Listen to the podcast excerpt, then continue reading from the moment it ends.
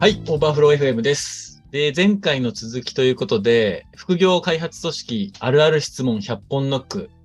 実際は24個の続きをやっていきたいなと思ってます。で、今前回まで採用のフェーズの話をさせてもらったので、今回から入社のフェーズ、あとオンボーディング、パフォーマンスと進めていきたいと思っています。で、まず最初入社のフェーズに早速入っていきたいんですけど、えー入社フェーズに関してはですね、開発チームで特別的、特別に何かをやってるっていうことはないので、これは全社での取り組みとして、私の方からあーバーっと説明していければなと思ってます。で、えーいただいている質問が、えー入社前から当日までに準備するべきことはありますかっていう質問ですと。で、これに関してはですね、えー社内で、あの、業務委託の方の、まあ、当日までの受け入れっていうものはですね、もうおそらく数百回以上やってきているので、パターン、型っていうのは決まっている、流れは決まっているので、まあ、それが Notion にまとまっているので、順番に行っていくんですけれども、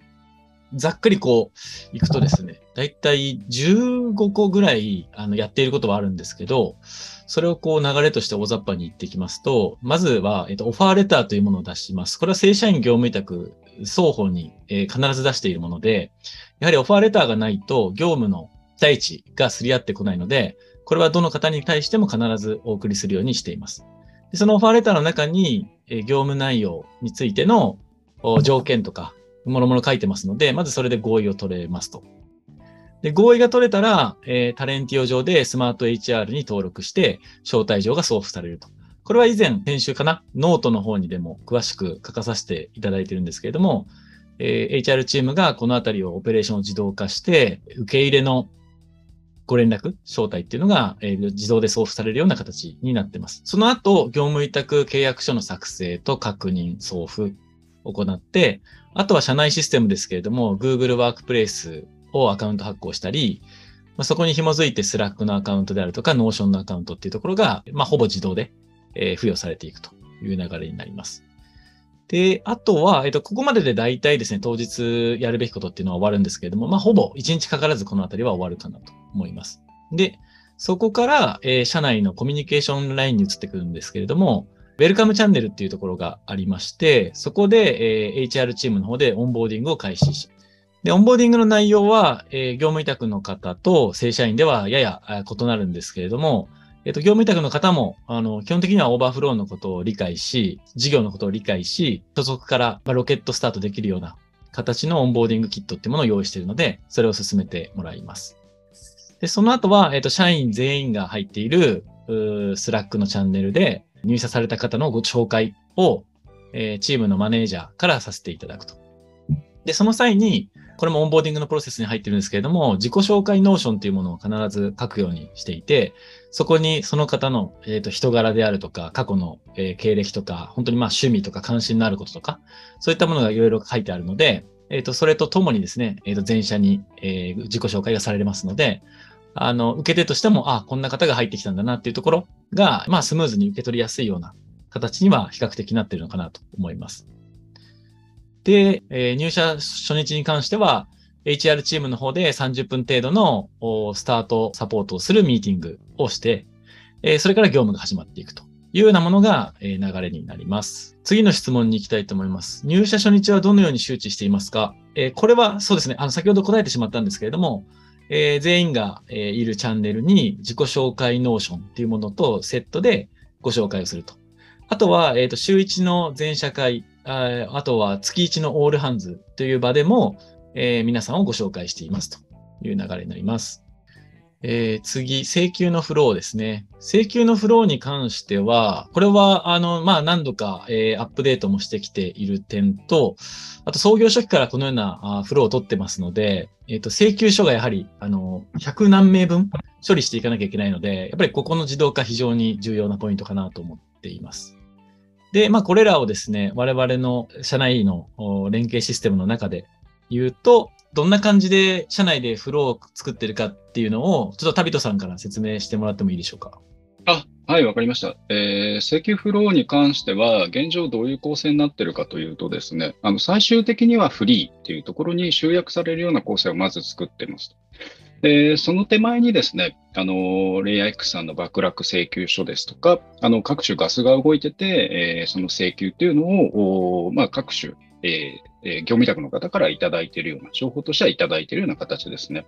基本的にはもうこの構成だけです。で、その合間に合間には、なんかフラックでワークフローを作ってたりとか、あと各種プロフィールの登録、まあ、スマート HR の登録とかもあるんですけれども、基本的にはこういう流れを自動化していってるというところが、まあ、肝ですね。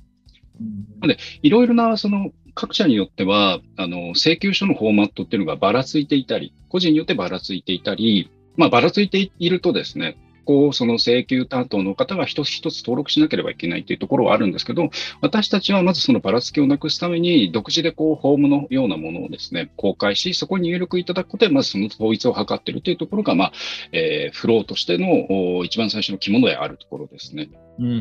うん、もっと言うと、あの請求書を早くいただいて、早くそれをフリーに登録するっていうのは、月次決算を早めるためには最も重要なことなので、このあたりというのは非常に手間をかけてですね、フロー構築を行っている。ポイントとしてはおっしゃる通り、そのね、えっ、ー、と、楽にやるっていうことと、早くやるっていうことと、二つあると思ってて、で、特に業務委託側、業務委託で働いてる、副業してもらってる側からすると、えっ、ー、と、インターフェース基本的に Slack で完結してますよね、おそらく。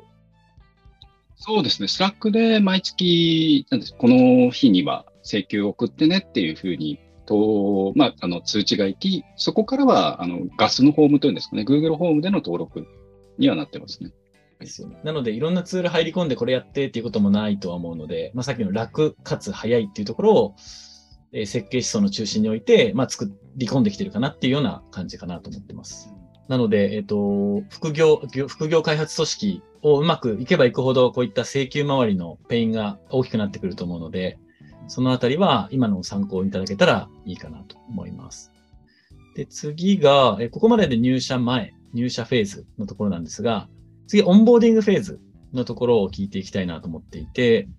副業開発組織として、オンボーディングはどのように設計していますか？これは、あゆむさんでいいですかね？はい。そうですね。まあ、さっきあの、全社でのえっと、オンボーディングステップに関しては、ゆうとさんから説明があった通りという感じで、その後引き継ぐ形で、エンジニアの中での、えー、まあ、開発関係に関わるようなオンボーディングを進めていくというところのお話をすることになるんですけれども、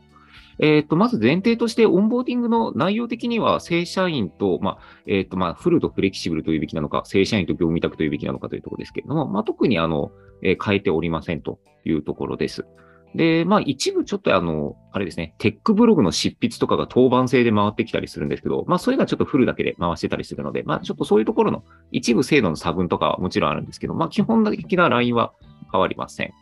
で、何をやってるかっていうところで言うと、まあ結構スタンダードなことをしているかなとは思っています。えー、っと、まあ、やっぱりその開発チームとしての決まり事として、どういう開発上の規約になっているか、あと各種開発環境がどうなっているか、とか、あとまあ GitHub をどのように運用するか、あと、いわゆるスクラム開発という形になっているので、スプリントをどのように回していて、その間にどういうスプリントのイベント、定例とかを組んでいるかみたいなところを、まあ基本的にご理解いただくための、えっと、 Notion の説明がたくさんあるので、そこのあたりをここを読んでおいてくださいみたいな感じでご紹介するのが結構多いかなというところです。まあもちろん、あの、かいつまんで説明するところもありますね。で、あとはまあ、えー、っと、やっぱり Slack のチャンネル各社同じかなと思うんですけども、めちゃめちゃたくさんあると思うので、その中でも開発チャンネルで、とりあえず、まずはこことこことここだけチェックしていただければ、必要なことはキャッチアップできますよっていうセーフラインをご紹介するとか、まあ、そういうところを、え、っと、ご説明したりとかしています。で、まあ、そういうインプットとかをですね、大体その稼働初日のところとかで、えー、1時間、2時間はかけてないですよね。1時間ぐらいかな。うん。はい。1時間ぐらいかけてちょっとやりつつ、まあ、そのところからですね、えー、っと、まあ、入社した一人一人に、えっと、メンターをつける形で、メンターはの定期的に、えっと、大体まあ毎週、まあ徐々にこなれてきたら隔週ぐらいに頻度変更しつつ、ワンオンワンを通して、えー、まあ、 overflow という環境の中でパフォーマンス発揮してもらうためのサポートっていうところを継続的に続けていくというような形をとっています。はい。で、あと、オンボーディングの期間ね、そうですね、オンボーディングの期間とかも、大体フルで入っておられる方は、まあ、普通に1ヶ月ぐらいオンボーディング期間として定めて、えー、パフォーマンス発揮してもらうところ2ヶ月目、3ヶ月目から、えー、やっていただきたいなというのはなんとなく希望としてはあるんですけれども、一方でフレキシブルの方とかは、やっぱりその、本業とかある方は特にですけれども、稼働時間であったりだとか、まあ、稼働リズムとかいろいろ異なるので、えー、っと、まあ、1ヶ月でオンボーディング期間というふうに明確に定めることがどうしてもちょっと難しいっていうところはあるので、まあそこら辺はですね、個々人のちょっと事情に合わせて、まあこれぐらいでパフォーマンス発揮してほしいなっていう期待ラインをちょっと対話通しながら、えー、柔軟に調整しつつ進めていくというような形になります。で、まあそんな中なんですけれども、その期間でえっと、まあ、1ヶ月終わったらオンボーディング終わってるね、みたいな風の、一律の管理をしないっていうことになってるので、一応代わりといってはなんですけれども、例えばそのオンボーディングのステータス、今どれぐらいこう、開発環境に対する理解とかが進んでるかみたいなチェックポイントをちょっと設けるようにはしていまして、例えばそのローカル環境、すごい基礎的なところからだと、ローカル環境で動作確認できてますとか、あと一番最初のファーストプルリクエストも出し終わってマージされてますとか、あとまあそれを超えてその一般的な開発フローとか、えー、各環境のリリースフローを把握してますか？コードベースの把握まで及んできてるか？あとまあ、えっ、ー、と、メンターを介さなくても、オーバーフローの社内のチームメンバーとかとコミュニケーションを取ったりとか、自律的にこう動けるようになってるかみたいなところをこうステップとして、えー、設定して、そういうのをこう可視化するっていうのはちょっと内部的にはやっています。はい、大体そのとこかな。ありがとうございます。はい、で、そん、それで、まあ大体と言いますか、みんなが立ち上がりやすいような、立ち上がる上で必要な要素っていうのは見えてきてたと思うんですけど、逆にまあそこに乗り切れず失敗している例とか、そういったのもあったりしますか？そうですね。うんまあちょっと失敗例って言っちゃうとちょっと語弊も若干あるところはあるんですけれども、うん。やっぱりその、やっぱり初めて副業される方とかは、やっぱり本業とのそのバランス、まあ誰もが最初は初めてだと思うので、出し方ない部分言ってあると思うんですけれども、あの、本業とのバランスの取り方がうまく取れずに、なんだろう、本人的にもちょっとうまくアウトプットできてなくてごめんなさいみたいな気持ちにさせてしまうこととかは過去にやっぱりあったりしましたね。あとはまあ単純にその、なんでしょう、期待値調整として、いついつまでにこれぐらいやってほしいなっていう会話をしていても、やっぱりそのフレキシブルな方とかだと特に、それぞれの時間の都合、ご事情があるので、どうしても予定通りにいかないとかあったりするので、まあそのあたり、こう、受け入れ側としても、そういうこう、なんだろう、不確実性のところとちょっとうまく向き合うことができてないっていう時もあったかなとは思います。はい。うん。ありがとうございます。次の質問に行きたいと思うんですけども、副業開始いただくときに、一番最適なタスクは何でしょうというところなんですが、これはいかがでしょうか？最適。最適。最適。まあ、私たちが最適と考えるのは、さっき、今、あの、M さんから説明あったように、その、いろいろなそのオンボーディングの手順をもとに、どういったタスクをお願いして、まあ、オンボーディングの手順であったり、そのステータスっていうのがまず基本にありますと。なので、大事なことは、その、ファーストプルリクエストっていうのが、作りやすいタスクをお願いするというところが、まず一番最初にタスクとしては最適なものだと考えているという前提がありますね。なので、まあ、やはり比較的軽微なものっていうふうに捉えていただければいいと思うんですけど、簡単に対応できて、プリクエストが作りやすいものってなると、例えばですけれど、まあ、一部コンポーネントであったり、ページの配置換えとか、その表示変更、あとは文言変更とかですね、とフロントエンドのタスクとかだと、まあ、あの、プロダクトのドメイン知識が必要ない、なんかあのカウント表示の変更とか、そういったところが、やはりあの運用していくと、多種多様なものがいろいろタスクとして出てくるので、そういったところをお願いしていることになります。でつまり、まあ、なんて言うんでしょう、その総称というかね、総論すると、ドメイン知識が必要ないというところであったり、あとは、そうですね、実作業的にもその1時間とか2時間ぐらいで、ある程度完了するタスクっていうのをお願いしているようなところですね、一番最初は。うん。なんか、やっぱりあれですよね、稼働初日、まあ、2、3時間まとまって時間取れるのであれば、その間にこう環境構築からプルリクエストはして、周りされましたって、もうあなたは開発プロセス一回り体験しましたよみたいなところまで、なんか到達してもらうのがやっぱり一番いいかなという気はしますよね。そうですね。あの、タイムラインはやはりずれますし、その1日の中で夜にこう2時間、3時間、で、次の日も2時間、3時間ってなるので、結構こう、ガツッとしたいきなりタスクを渡してしまうと、その、ご本人的にも、やはり意識のずれというか、意識の切り替えっていうのが非単位で行われてしまうので、なかなかでっかいタスクがいきなりっていうのは難しいですね。でかいのはそうですよね。う。うんん、まあ、慣れてくればね、あのーそのこちらのリリースサイクルとか開発を理解していく中ではできると思うんですけど、うん最初はやはり向いてないですね。本当小さいものからお願いしていくっていうところが、プログレッシブな取り組みっていうのが必要だと思うんです。なるほど。だからもう初日で、そのファーストプルリクエストまでいけると、結構順調なオンボーディングかなっていう一つの、どうですかね。そうですね。うん。うん。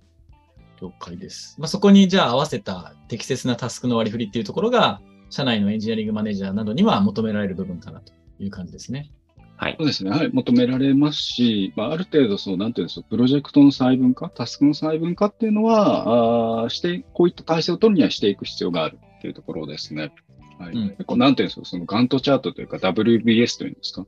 タスクレベルで細かく細分化していって、誰に何を触れる状態になるかっていうのを見える化していく必要っていうのは、どうしてもあるかなと思いうます。ん。それが前回の前半戦で話していた、合う組織、合わない組織で言ったときに、あの、実はウォーターフォール型が合うんじゃないかっていう話にも紐づいてうきそう。ーん、そうですね。うん